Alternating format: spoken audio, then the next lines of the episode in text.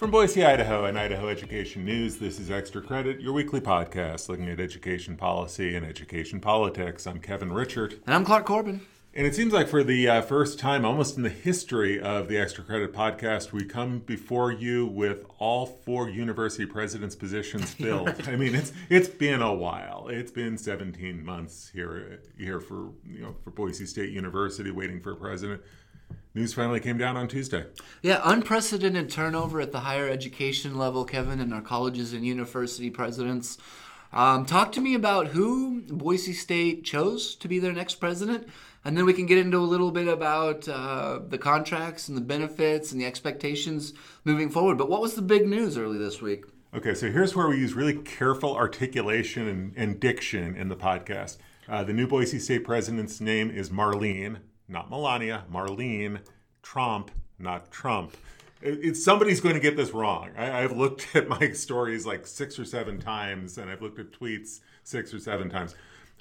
Marlene Tromp comes to Boise State from uh, the University of California at Santa Cruz, where she has been a, a provost and a, and a, top administrator. Uh, she comes with a very strong academic background uh, and an interesting uh, academic background. Uh, she sort of took a, a course uh, modified her academic course over time, went from you know thinking about being pre med to uh, starting to study literature and starting to study 19th century literature, and that became her area of focus. So it comes with a really strong academic background um, and really got an enthusiastic greeting uh, on Tuesday. This was, um, you know, as I described it in the story on Tuesday, this uh, announcement had elements of a pep rally. It, it took the State Board of Education only three minutes to conduct its business on Tuesday afternoon, to conduct the actual meeting, to offer uh, Tromp the contract. And that's counting the interruption for applause. Yeah.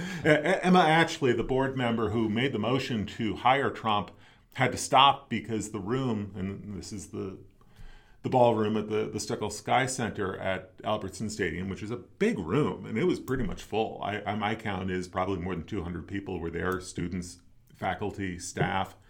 Wild applause when uh, Tromp's name was mentioned, so she had to stop, stop mid motion, and people I think were were hungry to get a change. we're hungry to get some closure on this because, as we mentioned, this has been you know, eight, uh, 17 months in the making since uh, Bob Kustra announced his plans to retire. The state board has done two rounds of searches yeah. for a, a, president at Boise State. So I think there's uh, definitely there was a sense of closure here, but really more than that, I think it was just a sense of genuine enthusiasm. People are really the people who showed up anyway were really enthusiastic about this hire. I talked to um, a faculty member afterwards who said from everybody he had talked to in the community, he was hearing that Tromp was the, the candidate people were most excited about because the candidates come in, they do, know, they do meetings with faculty, with staff, with students. They, they make the rounds. Um, so uh, definitely a, a, buzz surrounding Tromp and, and, surrounding the hire.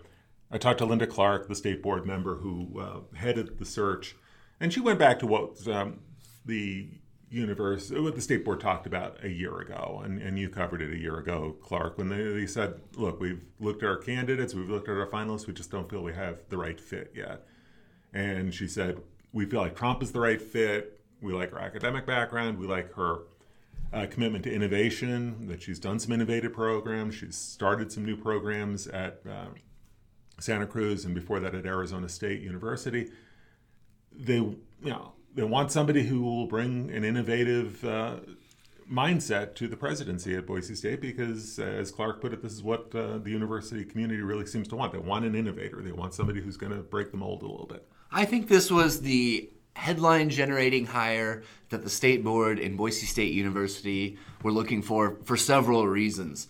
Uh, it's a significant hire. I believe she's the first uh, woman president of Boise State University. Uh, she's fairly young as far as uh, university presidents 52, go, yep. uh, bringing some energy and innovation. And I just want to contrast the scene that you laid out from earlier this week, what Tuesday I want to say, versus a year ago when I went for the announcement when they had and I'm not trying to disparage any of the four previous finalists from the previous abandoned president search, but when I showed up to the Stueckle Sky Center when they were down to the finalist and down to make an announcement, maybe word had leaked out a little bit that they weren't going to name a president that day, and they ultimately did not.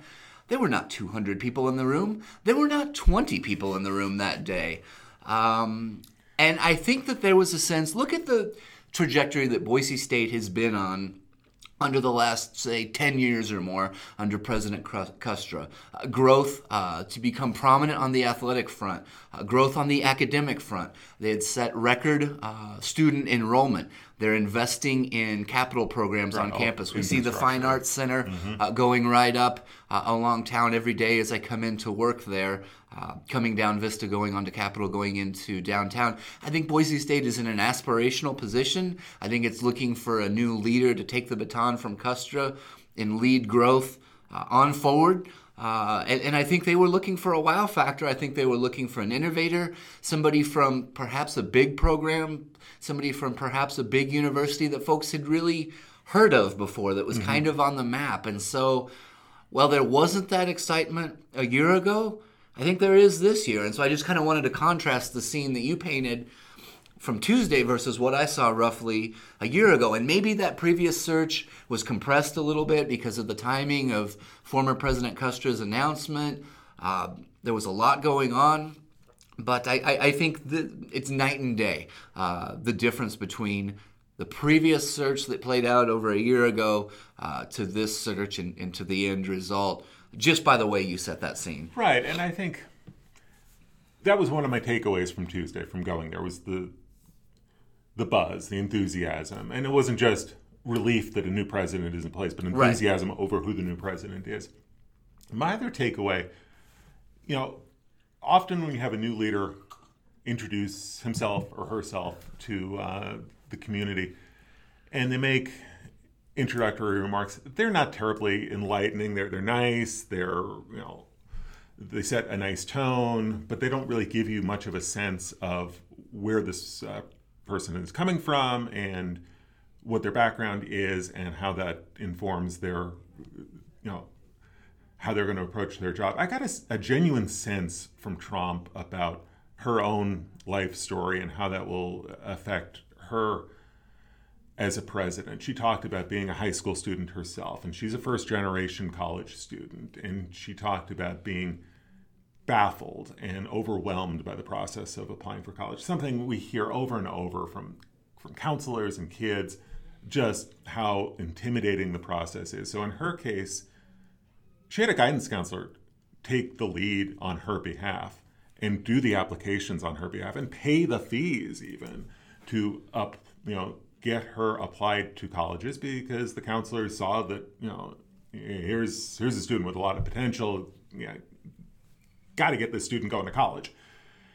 And Tromp talked about eventually she had to decide where to go, and her father was skeptical to the point of saying, I don't know how this is going to work out for you. You have to go to a college that's a day's drive away from where they live, which is Green River, Wyoming and there isn't a whole lot yeah. that's a day's drive from Green River, Wyoming, as far as universities are concerned. Yeah, you're, not driving to Harvard from uh, from Green River, Wyoming. So she wound up going to Creighton University, which is in Omaha, Nebraska, yeah. and that's where she got her undergrad degree. But she talked about how that changed her life, and I had a chance. Uh, we had a little, you know, media uh, gaggle after her announcement, and you know, just briefly had a chance to ask her a couple of questions about how that informed her approach to issues we talk about and write about all the time the go on rate, the college completion rates. Um, and she said, Well, first thing it reminds me is sometimes it just really matters to have an advocate, to have a champion. And, you know, that counselor was, was her advocate and her champion. And talked about, well, we need to figure out how we're going to reach out to students, you know, at the, ma- at the macro level. How are we going to get more students engaged, involved, enthusiastic, excited about going to college because there are too many students and, and parents who just don't see it as a priority. And so I got a, a, real sense that, you know, here's somebody who gets it from from personal experience that this isn't easy. That this is uh, this is hard for kids and for parents Yeah. to navigate. And I, I think that given the state's challenges on this, eh, with, with the go-on rates, with the post-secondary completion rates, having somebody who's who's come come through that personally, I think is really um, I think it's really powerful. I was, you know, that was my takeaway. Uh, one of my takeaways from from Tuesday. Yeah, very different reaction than say the reaction at the NFL draft when your New York Football Giants made their first round selection the under along. That was that was that was brutal. But no, but you know, and I, I you know, dropping the New York Giants for a second, really, because I don't want to even go there. Um, you know, the sense that I got, not, not just from from Tromp's announcement Tuesday, but you know, when C. Scott Green, the new president at the University of Idaho, was introduced a couple of weeks ago, I was listening to that on the feed from Moscow. Also appeared to get also a lot of enthusiasm. a very I mean, enthusiastic he response. sang along, you know, with with the students. a and- Vandal alum, mm-hmm. ties to the community. Yeah. Right, they did the fight song together, and they had a moment. And he talked about his time, you know, that his grandfather had been the athletic director up there, and that you know this is kind of you know it was coming home. This is where he wants to be. This is where he wants to stay. That he has a lot of you know, affinity for the community and the, the campus. So I think both of these presidents come in with know definitely there's going to be a honeymoon period with with the respective university communities, and you know that's uh, that's a good place to start, and we'll now see how they build off of that and what they do and what they try to do and how they uh, how they approach the jobs.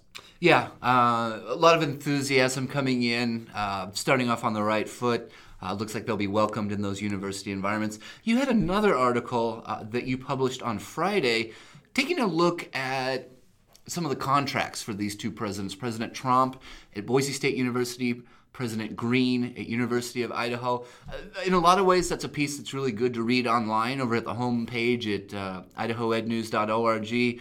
But I wanted to ask you just about a couple of the highlights, just real mile high level stuff that you may have noticed. Uh, you had a chance to look at both of those contracts at this point. Yeah, the quick highlights: uh, both Tromp and Green will make more than their uh, their, Yep. their predecessors. Uh, Tromp's uh, salary comes in at four twenty five uh, per year, four hundred twenty five thousand. Uh, Green's salary comes in at four hundred twenty thousand dollars per year.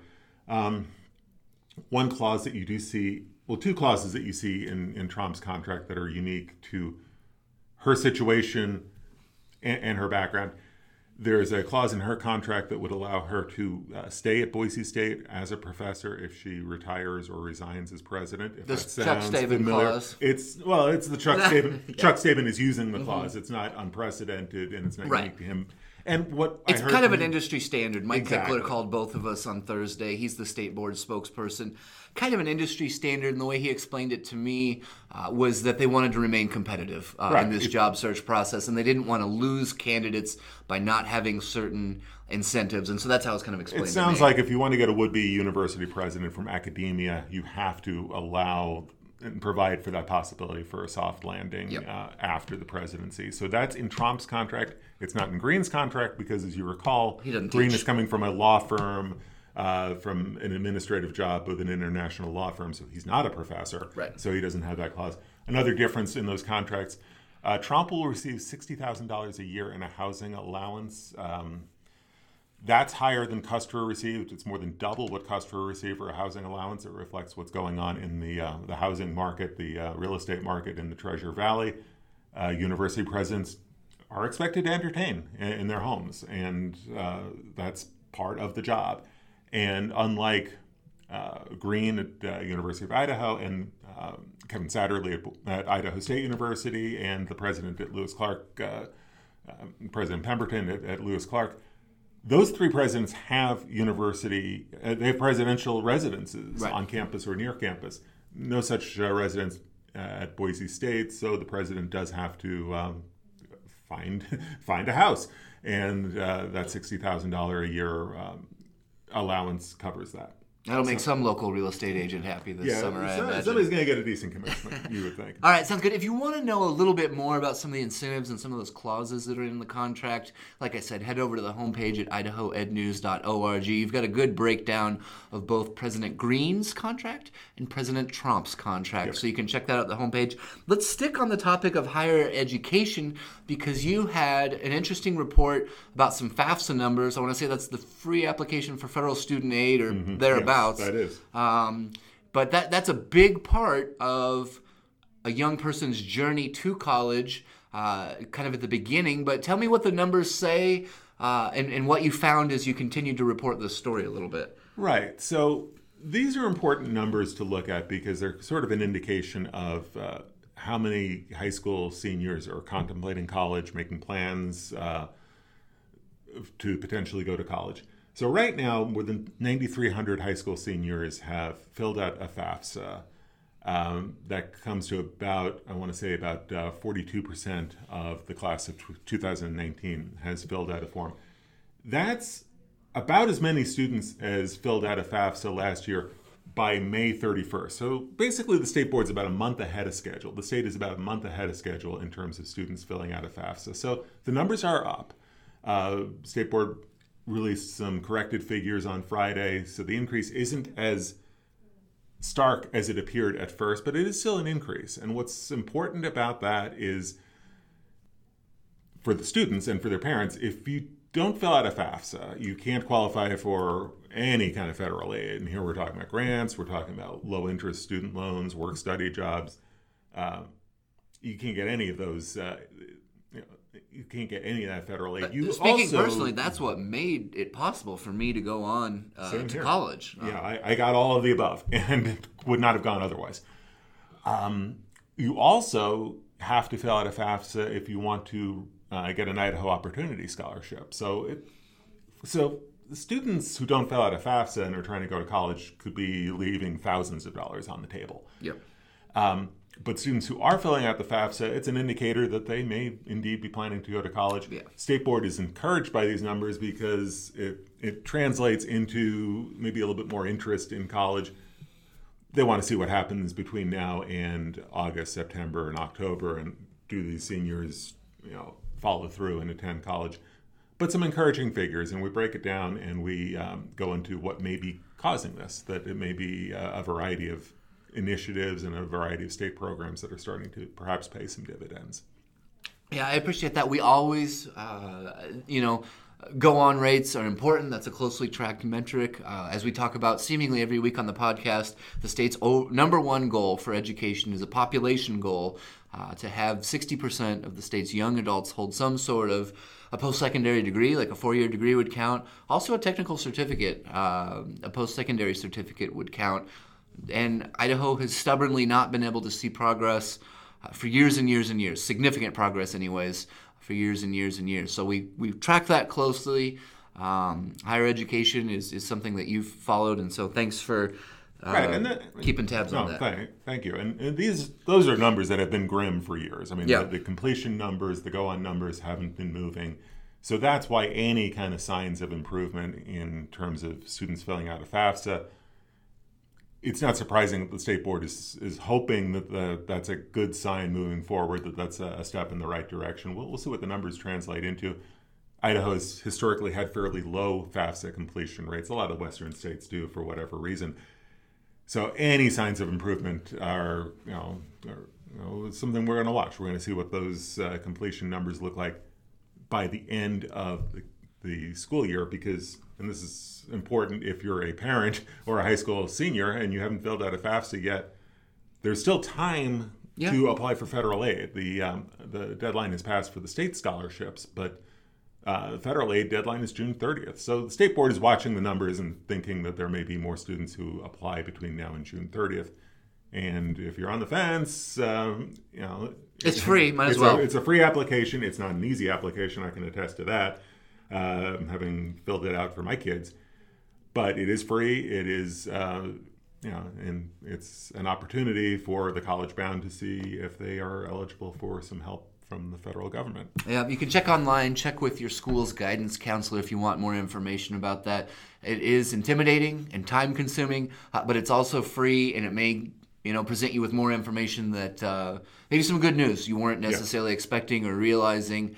Uh, so uh, check it out, look, research it online, check with your local guidance counselor if you'd like some more information about that free resource there. So the session is over, but there's still some post session fallout occurring, and part of it was uh, on Tuesday. Uh, Governor Little got out of the State House and went to his hometown and met with locals, and you tagged along. So, Clark, give us a sense of uh, what the governor had to say about the just completed legislative session and uh, about education topics.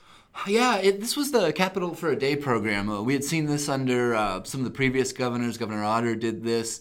Um, some other previous governors did as well. But basically, it's a symbolic effort for one day to take uh, the governor and some of the top cabinet members, some of the other elected officials, to all to different communities throughout Idaho and sort of dubbed that the capital for a day uh, to meet with locals almost in like a town hall forum.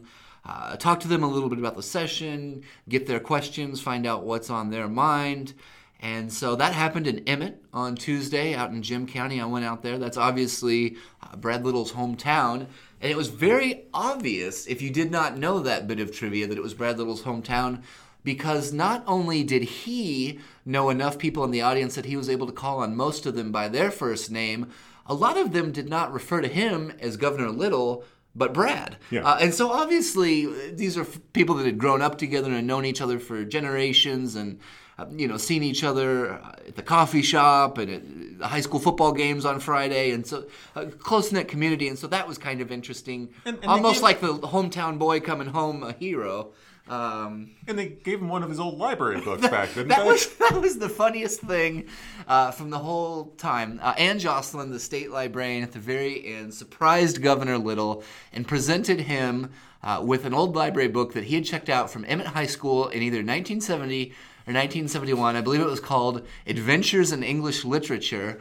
And Ann Joslin pointed out that because the the borrower's borrower's card was still attached to the front of the book, and she pointed out that when Brad Little received the book, he received it in bad condition. But by the time the next kid checked it out, it was in very bad condition, and so they had a little bit of fun uh, with that. But a lot of questions. It just means he loved the book so much. That's right? what he said. He said because he was just reading so much that he was just glued to that book, and, and so it went through a lot of use. But that was a, a very funny moment from the end. But a lot of questions about education, uh, particularly early childhood education. Mm-hmm. One of Governor Little's top priorities from the legislative session was obviously his ki- kindergarten through third grade literacy initiative, uh, where he was able to secure, I want to say, $13 million in additional state funding uh, to double the literacy investment. he was asked about that by a local Head Start teacher. And uh, he said, We're looking to have kind of an all encompassing plan. Uh, school districts could take that money and do all day kindergarten. They could do summer reading programs. They could hire additional staff uh, to decrease class sizes. And so he said he wanted to see what the different ideas are from the different communities. And uh, I met with the local Head Start teacher who asked that question. And she was actually looking for more of a hey, are we going to do anything? Pre kindergarten. Right. Uh, she was interested in the social emotional development of children, getting them ready uh, to go to school and succeed, saying that you know maybe that could actually help bolster the literacy program because if those social and emotional development isn't there. Uh, you know, maybe the literacy effort wouldn't be as effective. So far, Brad Little hasn't really engaged on anything concrete with pre kindergarten. He's focusing on the existing K through 12 system, particularly uh, the K 3 literacy initiative. That was one of the big topics. Um, also, a lot of questions about growth uh, growth in the state of Idaho, growth in government, population growth, questions about Medicaid and health and welfare, mm-hmm. as you would expect. Yeah also, several questions about marijuana legalization. And Brad Little made no secrets that he said, listen, if Idahoans are thinking that they would like recreational marijuana, uh, not during my administration. They, they elected the wrong guy. Mm-hmm. Uh, so, a lot of questions about growth, about education, about where the legislature goes next. Um, health and welfare and Medicaid in particular. Uh, those were kind of the topics of the day. And, and so, in that way, it was sort of like a, a microcosm of the legislative session. And I guess the thing that was most interesting for me uh, was to get out of Boise and to hear from folks in other parts of the Yeah. of the state. And, and granted, you know, I was able to get there in about an hour, so it's not like I, you know, drove over to Challis or up to North Idaho or anything. But it was just kind of interesting to see what was on folks' minds outside of Ada County, uh, and so I, I liked that, and I thought that was cool. And the thing that kind of jumped out at me, and, and it, it alludes to a story that you have at idahoednews.org that you wrote on Wednesday, for all of the furor and hubbub at the end of the legislative session about administrative rules and the fight between the Senate and the House that now involves the governor, to, you know, about implementation of agency rules, didn't come up at, Capital for a day. It didn't come up in Emmett. that's not Didn't keeping play. folks up at night in Emmett, at least not yet. But uh, I've written two stories about it in the last two weeks. Uh, the background is the legislature left town uh, and basically left town saying, hey, all agency rules can expire. Uh, it's up to Governor Little to reauthorize them. Uh, but we, but the legislature typically, traditionally, every year uh, passes a bill at the end of the session. They call it the drop dead bill that basically formalizes the work to reauthorize all administrative rules, all state agency rules each and every year. Did not do that this year. We've talked a little bit about the fight between the House and the Senate, uh, about particularly the influence uh, that the House and the House Education Committee would like to have over rules. And so that's what we're talking about here. We did get a little bit more detail from the governor's office about how before July 1st he will decide which agency rules to reauthorize and which ones to let expire. He's actually asking state agencies to come up with a list of outdated, duplicative, or irrelevant rules uh, that could be candidates for expiration. He will review those. But the bulk of the rest of the rules, some 8,276 pages, we expect to be reauthorized. And then that will kick it back to the legislature for an additional review next year. So that could really be uh, it, it's hard to predict because this is all new, but that, that could be a, a significant part of next year's legislative session, and it could take a significant amount of time if they do, in fact, review all agency rules. Why are rules so important? Because they affect Idahoans' lives in so many ways. Academic standards, what was once called Common Core standards, took the form of agency rule. The science standards that have references to, uh, there was that hot debate about global warming, fossil fuels, human impact on the environment over the previous three legislative sessions. Three long years, and we could be back at it next year. That took the form of agency rule. Immunization rules for children are agency rules. State fees, Medicaid eligibility, health and welfare rules. So You those name it, it's there. those those carry the force and effect of law, and they really affect Idahoans every day, even if it's something that you don't necessarily think about. So nobody really asked about that in Emmett, uh, but we have been tracking this process. And the thing that the governor, two things that Governor Little has said before I move on that I want to emphasize. He said, I didn't ask for this. I didn't want this to happen. So I don't think this was some coordinated effort behind the scenes between the House and Governor Little. It does not seem like he wanted to deal with this. It also seems like it will be a significant administrative burden uh, for his office, for the state agencies, and for the public notice requirements that'll be coming up in June to reauthorize these rules. Uh, that was the first thing that I noticed about Governor Little emphasizing. The second thing was he said, I want to assure Idahoans that there will be no disruption in state services, no disruption in state government uh, as we tackle this process. So it seems like this is not something he's necessarily looking forward to in his first year of governor, but it's something that the legislature placed in his lap and he's going to have to act on because the legislature left town without acting on it. If you want to find out a little bit more about that, it does get a little complicated, but I promise you uh, it's a big deal because of how much it could affect Idahoans' lives. And because of this review process, we want to watch it closely, both at the governor's level this summer, but certainly when all the rules, even rules that have been on the books for years and years, go back to the legislature for review next year. We're going to want to watch that closely. And I know you and I will spend a lot of time watching that process, probably at the beginning part of the 2020 legislative session. Yeah, it's it's a big deal uh, looming, but we're getting a little bit better sense of how the executive branch is approaching it. but we'll continue to watch it. Looking ahead into next week Yep. and a little bit of this week, uh, Superintendent Sherri Ybarra has begun her post legislative roadshow going around the state explaining what happened at the 2019 legislative session as it pertains to education. You'll be there on Monday. Uh, the tour continues in Boise. In Boise, yep. I will be there on Monday. We'll have full coverage. Ybarra and many of the officials and officers from the State Department of Education will be there.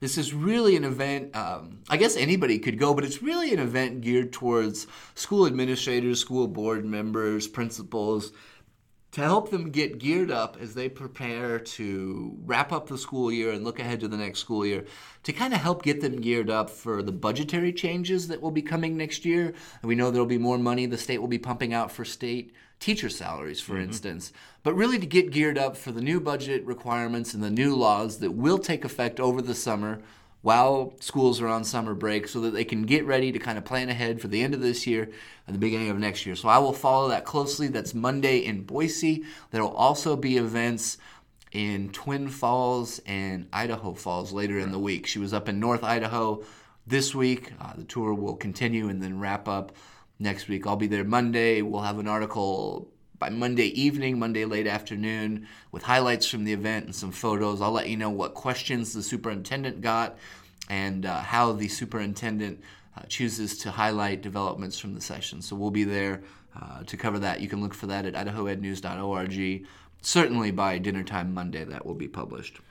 A lot more to catch up on this week at idahoednews.org. Just quickly, uh, want to refer you to a, a few articles that are that are definitely worth your while. We talked a little bit about literacy earlier in this uh, podcast. Sami Edge takes a closer look at what that literacy money might mean in terms of full day kindergarten. We're hearing more and more about full day kindergarten programs popping up across the state. That's uh, that's one option uh, under the new literacy program with the new literacy money. She Yep. takes a closer look at that. She's also got a closer look at the ongoing situation at Fruitland High School with the former superintendent Mike Fitch and his contract buyout. We've got the details on that.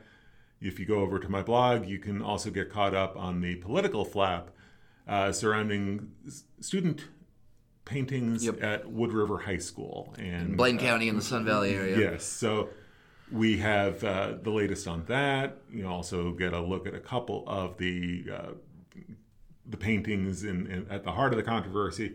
That's all at idahoednews.org. Sami had another fun story. Uh, students in one particular school district on Thursday, rather than ride the bus, they rode a tractor to school on Thursday. Sami Edge was there if you want to find out which school district that took place in. And if you want to see a couple of fun photos, check out Sami's story from Thursday about students riding tractors to school. That would have been a fun assignment. That was cool. She had a lot of fun with it. She was talking about it after she got back to the office. So that's a fun read.